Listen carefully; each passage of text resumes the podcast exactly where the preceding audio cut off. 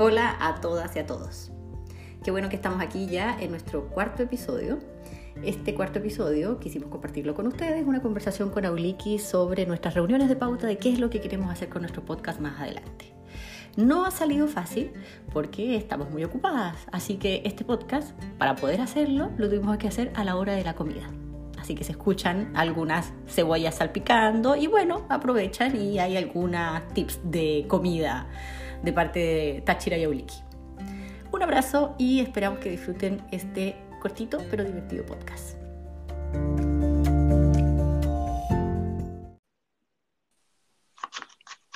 Hola. Hola, ¿cómo estáis? Bien, ¿y tú? ¿Estáis lista ya? Sí, estoy lista. ¿Te pusiste el delantal, los audífonos? Me puse el delantal, que es mi ropa preferida, mi prenda ¿Verdad? preferida. ¿Verdad? Por supuesto. Porque Es, es mi rol. es tu rol. A mí me gusta mi delantal en todo caso. Yo sé que Andrés cuando me ¿Cómo ve con delantal, delantal? no le gusta tanto. Es como de jeans con unas flores. Eh, no es tan lindo, pero es aterrador. Y además es súper cómodo de usar. Y, y como que me da rol de dueña de casa, ¿no? como que es un uniforme. en, Te- me en tu inviste. papel. Como la banda presidencial. Te da un poder. Sí, exactamente. Oye, vi, tu, vi tus garbanzos en la foto que me mandaste, está exquisito. Sí, le puse laurel, ajito, ¿Ya? tomatito, Y pimentón, zapallo. Y asé las chuletas y las partí en cubitos. Después se las mezclé. También le puse eh, romero ¿Ya? Y un poco de, de varios aliñitos. Ya, qué rico. ¿Y tú le ponías alguna, algún carbohidrato a los garbanzos, a los porotos y esas cosas? A veces, cuando me da la gana. Ah, ¿y hoy día te dio la gana? No, hoy día no me dio la gana. Ah, con razón se ven tan ricos, porque a mí, la verdad, no me gustan con,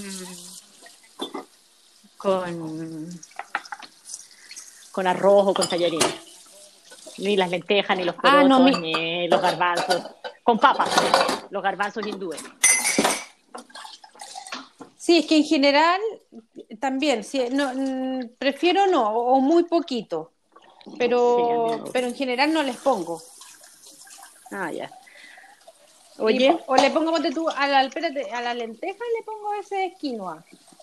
pero un poquito. Ah, eso no lo he probado, pero lo que pasa es que la quinoa no, no, no, es, no es carbohidrato, es proteína. Eh, claro, pero funciona un poquito así como, como, una, com- como un complementario. Ya, pero no, pero ya, pero no con arroz ni con tallarines. O sea, los porotos con rienda, Ah, no, no, no hago, no, no, a mí no me gusta. Ya.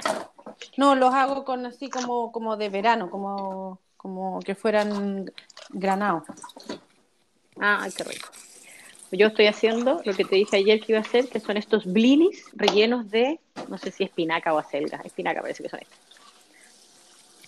Que son Ah. una, que son unas cositas de arroz que se hacen con las estas, ¿hay cachado como estas hojitas de arroz que son como unas hostias gigantes? Sí, sí, yo, yo las vi, creo que te mandé una foto porque es justo una amiga, la Daniela Rusowski, ¿Ya? Publicó una foto que había hecho esa cuestión el fin de semana. ¿Qué hizo? Son ¿Los como una especie, sí, una especie como de, hizo como, son como que ar- arriba se les hace como una, como un enrolladito, que quedan como unas bolsitas. Sí, eso. Pero yo los voy a hacer Sí. con, no voy a hacer la masa, voy a hacerlos con estas tortillas de arroz, que las venden hechas. Y que las tengo ahí. Se humedecen un poquito y se les rellena y lo mismo, todo igual. ¿Y, y qué hace? ¿Se asan? ¿Se fríen? Las voy, se las voy a hacer al vapor. Ah, bien sanita. Bien sanita. Vamos a ver si. ¿Y cuántas tenéis que hacer para cada uno? Unos cinco, Mm. más o menos. Uy, que son finos. ¿O ¿De qué porte son? Eh, como una yosa de los sushi. Claro, son, ese aspecto tienen, sí. Sí. Así que eso estoy haciendo yo. Oye, ya, pues esta es nuestra reunión de que por fin, por fin podemos tener nuestra reunión de pauta porque tú has estado muy ocupada y yo lo entiendo así. Y además yo he tenido este cambio de rol, que ahora ya no estoy en la oficina, sino que estoy 100% de mi casa. Así que no habíamos tenido tiempo de comunicarnos. Pero Claro. Mauricio Celedón, que es nuestro próximo entrevistado seguramente, y Claire Joanet, que es su esposa, eh, Wow. los tengo que llamar hoy día para saber si para cuándo los entrevistamos y, qué, y sobre qué hablamos con él. ¿De qué te gustaría hablar a ti con él? Imagínate, el, Ma- el Mauricio Celedón y, y- y la Claire están en, en París pasando esta cuarentena. Sí, Y, como artistas y tan apasionados e intensos que son, que, que prácticamente no están en su casa, que están todo el día en el, en el ensayo. O sea, Pero tienen una hay- casa, al parecer, que en la que ¿Mm? tienen como un lugar de ensayo, porque hicieron como un subterráneo, parece, así, con pala y, y picota ellos mismos. Yo no sé si es parte como de un mito, pero alguien me lo contó. Entonces tienen un lugar donde ensayan en su casa y viven en un lugar que es como una parcela, al parecer. Y viven con sus hijos que Ah. viven como en otras casitas cerca. Ah, es como una comunidad de familiares. Sí, exactamente. Le podemos pedir a Mauricio o a Claire que nos cuenten cuando los llamemos. Pero es como así. Entonces, Entonces, están, están encerrados, pero no es tan terrible, pues, ¿cachai? Están con sus familiares y en un lugar protegido y abierto al mismo tiempo. Claro, y, y yo me imagino eh, que para ellos todo esto, a pesar de que están en compañía con su familia, eh, el ensayo o la interacción con su equipo de, de teatro eh, se- en este momento está suspendido y entonces están eh, en el fondo no, no, en el, no en la sala de ensayo, sino que en su casa. Cosa No, pues, que acuérdate que esta época es, es verano y son todos los festivales de calle. Y yo creo que no hay. Claro, po. entonces Se les deben haber cancelado todos, ¿cachai? todo, entonces tienen mucho que, mucho que pensar, están de- adentro, más que nunca, yo creo que en su vida, entonces igual deben tener mucho tiempo para reflexionar y, y pueden conversar y transmitir también cómo lo han vivido ellos allá, como hay artistas sí, de, pues, ellos- de ellos- teatro de calle. Sí, pues me gustaría saber cómo los ayuda el gobierno, porque aquí los artistas todos están a la cagada. Eh, y cómo están allá, ¿cachai? Cómo son- porque ellos son artistas de teatro de calle, reconocidos, pero artistas al fin y al cabo. Aquí todos los artistas, hasta el más reconocido, deben estar pasándolo difícil. Si no, Sí. si no tenía ahorros o... Porque no hay espectáculo, ¿cachai? Entonces, Sí, quizá- eso, me gustaría saber a mí. Sí, eso me gustaría saber a mí. Sí, Primero y a mí me gusta. Sí, y eh, en el fondo es eso, cómo lo están viviendo ellos, y a mí también me, me gustaría eh, conocer su, su visión respecto de cómo eh, la ciudad, de, porque ellos viven en, en París, Pero no sé si en París mismo, la- porque como viven en esta parcela, ah, en lo- quizás en las afueras, sí, pues, quizá. Pero justamente que nos cuenten también eh, eh, eso, cómo, cómo es, como su, su, cómo se han pensado, porque deben tener un- alguna una mirada frente a, cómo eh, una ciudad grande como la de ellos, en la cual, o, qué es lo que le está la, la ciudad eh, dejando de, de proporcionar en este tiempo y cómo lo proyectan también, porque la, la, este estado de alguna manera va a continuar o va a haber que adaptarse y, y ellos también deben estar eh, imaginando cómo lo van a, a resolver después. Hacer, sí, po. Pero además ellos están como en el futuro. Ellos ya pasaron por lo que estamos pasando nosotros ahora. Sí, Porque ya salieron un poco de la cuarentena. Ya están descuarentenizándose. Sí, esperemos, pero también en el fondo es algo inédito, o sea, ellos están progresivamente están probando esta vuelta a la normalidad, pero también lo, va- lo Exacto. están probando, entonces no, sa- no s- tampoco eh, no, a ciencia cierta no se sabe cómo va a reaccionar todo. No, po, no se sabe nada, en realidad. No se tiene idea mucho de... de nada, todo, todo esto son como, como ensayos, Y hablamos sobre, y, y habla- hablaremos con ellos sobre Estados Unidos y la discriminación y esas cosas. Sí, pues todo ¿A lo que... no te gusta hablar de Estados Unidos? Tú me dijiste el otro día que no querías No, hablar me nada de carga, me, Unidos. ca- me carga darle, darle tribuna a Estados Unidos. O sea, ¿por qué todos se, se eh, eh, justamente, eso es lo que no me gusta. Es como en el fondo siempre estar eh, poniendo como punto de referencia eh, lo que pasa allá, lo que no pasa allá, eh, lo, grande o lo poco que son, eh, todo. O sea, no, no, ¿por qué tener que hacerlo así? ¿Y por qué no ¿Por qué tiene que ser tan importante? ¿Por qué hay que nombrarla tanto? ¿Por qué no podemos nombrar otro país? ¿Por qué no podemos nombrarnos nosotros mismos o su realidad ahí local que me, me interesa sobremanera? Eso es lo que te... Y, y vuelvo a lo mismo, que como conocer como en el fondo su, su, su forma de vida y, si es que viven alrededor de la ciudad, por qué eligieron eso, eh, y, en el fondo lo local, lo micro, lo chiquitito, no relacionada a Nueva York ni nada, porque la, la discriminación que, o, todas esas situaciones que, que tú dices que están dando en, en, en aquel país, ya que no quiero nombrar. Porque no quiero nombrar. muy bien, em, muy bien, muy consecuente con tu pensamiento. Yo no soy así, se me olvida. No quiero, no es que yo como que me preocupo siempre mucho de las palabras, entonces como que ha sido mi, mi práctica. Yo a veces estoy cocinando ahora, estoy pensando, no voy a ocupar tales palabras. ¿Estáis friendo la cebolla? Sí, estoy friendo la cebolla porque ser acelga con... No, esto es espinaca. La acelga es la que tiene el tallo grande, ¿cierto? O sea, la, la, la, espinaca para mí es la prima cuica de la selga. ¿Por qué? Porque la selga crece hasta por los caminos, así. En cambio, la, espinaca es, delicada de cultivar. Una... ¿Cuál es la espinaca? La que tiene el tallo blanco y la selga es la que... La, la, la espinaca es la finita, la chiquitita o, digamos de, de, tallo delgado y como para Ah, espinaca, espinaca. espinaca sí, y la espinaca es como, eh, tiene mucho más, o sea, las dos tienen alta cantidad en fierro, pero, pero es menos flatulenta. Ah, ¿y la selga es más flatulenta? Sí. Ya. Bueno, la semana pasada hice una lasaña de acelga que me quedó exquisita. Le gustó hasta a mis hijos que son mañosos con las acelgas. Yo voy a poner la Ya, entonces, ya. Entonces, hablamos de...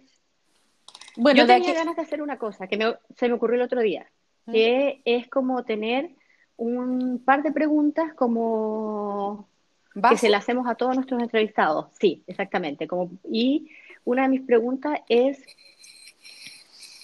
igual estamos en un, en un momento de la historia en que está como a veces uno aprende las noticias y es como si se, acabara, se fuera a acabar el mundo pasado mañana. Mm. Eh, bueno, y como que está esa posibilidad, ¿cachai? Entonces, está esa, la posibilidad de quedarse, de quedar separado, de seguir con lo que se está haciendo, o de imaginar ese otro mundo mejor. Pero bueno, así, la mejor opción de todas las infinitas opciones que existen. Y esa, esa, es una pregunta. ¿Qué, ¿Qué cosa se imaginarían ellos que sería lo mejor que podría pasar. Sí, me encanta, me encanta eso, sí, como que tener siempre... ¿Te gusta? Sí, como que, en el fondo ellos puedan eh, hablar de lo que imaginan y lo que desean, sí. como para, para plantearse como un horizonte eh, ideal al el cual perseguir. Sí, sí, exactamente, eso mismo. Esa es una pregunta. De acuerdo, ya. Estamos de acuerdo. ¿Ya? ¿Y la otra? ¿Y la otra? ¿La querías inventar tú? Que yo tengo una nomás. y la otra es que eh, eso en relación específico a cómo se imaginan las ciudades, los lugares donde eh, ya, y eso tiene que ver contigo, con tu el patrimonio, con cómo... Como... Eh, como la forma de vida, porque en el, eso ahí es el lugar de, de, la casa de uno, es como el, el, gran espacio que rodea el lugar donde uno vive, o sea, su casa, su hogar, pero, pero es su hogar eh, fuera de la casa.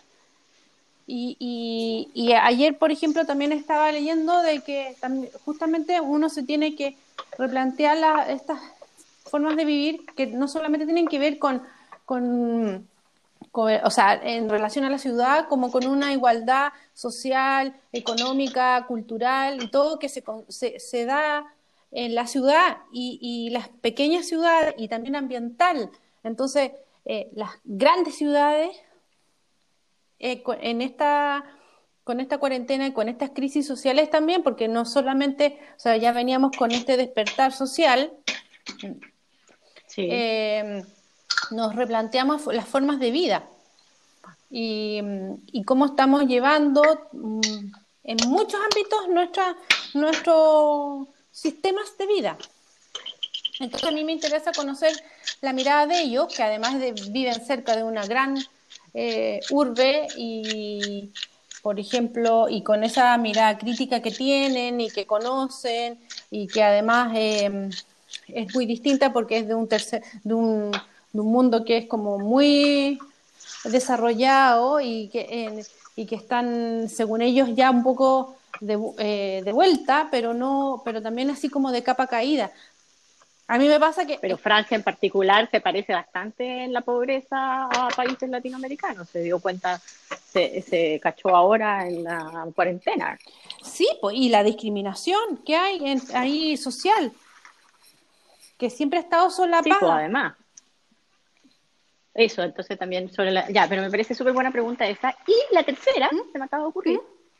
es un desafío personal. ¿Qué cosa de lo que hace la persona que estemos entrevistando, en este caso Mauricio y Claire, que ellos estén haciendo, no creen que puedan seguir haciendo para que lo que ellos han imaginado en las dos preguntas anteriores se pueda cumplir? O sea, ¿cuál es el, el cambio que uno tiene que hacer? Muy profundo. No. Muy rebuscado. No, o sea, ellos, todo el mundo está pensando eso. Eh, y, y, es importante hablarlo.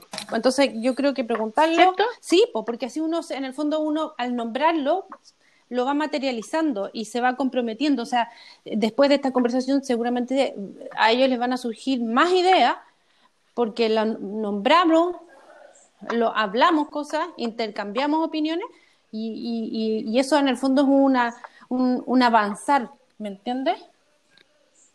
Ya, ok. Así que. Ya, entonces esas tres preguntas se las hacemos a todos. Y la... los invitados, entonces voy a hablar con Mauricio y con Clara a ver cuándo pueden. Eh, y después tenía yo otras propuestas de invitados, que era esta amiga que es economista. Es media, es media derechista en todo caso, pero pero es bueno saber su opinión porque es súper asertiva. Bacán. Y quizás nos pueda dar consejo y es amiga, así que es como amiga. Vamos a ver si me acepta la invitación. Y, y a la Lina, pues. ¿Queréis que, llamemos, que invitemos a la Lina y, hablemos con ella lo mismo? Excelente. A ver si me acepta. Sí, sí. Sí, sería entretenido. Sí. Y tenemos esta estructura de eh, de entrevistas que van a ser todas más o menos parecidas, pero con diferentes invitados. Claro, y más con esas preguntas y qué sé y, más ordenado, ¿no? Sí, y además que eh, más que entrevistas es como una conversación, intercambio como de conversación. Sí, de ideas y de, de, toda esta cosa que siempre que dijimos, dijimos desde el principio que es como ir eh, eh, visualizando el todo esto que está pasando que, que no sabemos ponerle nombre. Lo raro. Lo raro. Volvemos a lo raro. Este, este momento raro. Sacarnos la mascarilla y decir, esto es lo que yo quiero. Ya, me parece, súper buena. Estamos entonces. Estamos, este, este es nuestra... ¿Y tú cómo estás con mucho trabajo? Estoy con mucho trabajo. ¿Nuestra qué?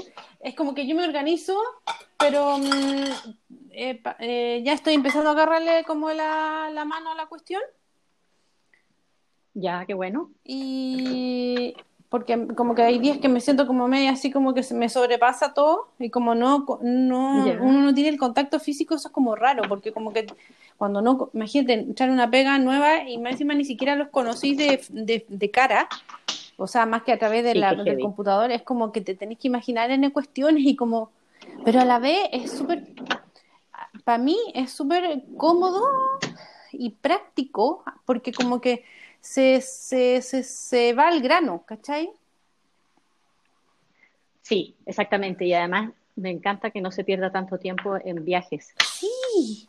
Para ir a reunirse. Me parece perfecto que no tengamos que estar viendo una reunión que podía hablar por teléfono o, o, en conferencia, como se hace ahora. Sí, que yo creo que esa es una de las cosas que va a cambiar en el mundo como que sea que ya cambió. Claro, pero ahora ya se va a generar como, como algo como que es legítimo hacer una reunión así y es tan válida como, como ir y reunirse en un edificio o en una... O sea, no, no es necesario tanto el lugar. Simplemente ya, te conectáis. Claro. Claro. Y, y para la, pa- y- sí, espérate, y para la participación como comunitaria, o sea, social, de- en, en proyectos o en causas, para las mujeres, para mí, eh, también ha sido maravilloso, porque para mí era súper complicado, las típicas las reuniones son, eran no eh, a las 7 de la tarde, no a las 8, y que, que- ¿cómo lo hacía yo? Nunca podía ir, en cambio ahora sí, pues. Y por eso que me eh, a- he podido ponerle tanta fuerza a- al movimiento de protección de- de- del patrimonio acá Limache. Sí, qué bueno. Tenemos que hacer otro capítulo chiquitito para que nos hables de eso. ¿te Ya, sí, sí, sí.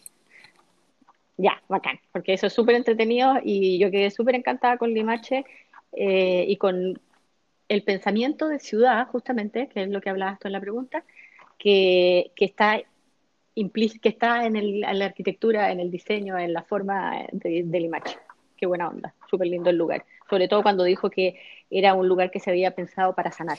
Tal cual, eso. Pero no hablemos No, de no eso, no hablemos de eso, un hablemos de capítulo eso. especial.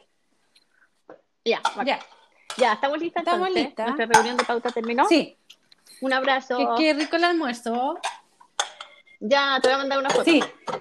Ya. Ya, Besitos, chao. Un Chao. abrazo.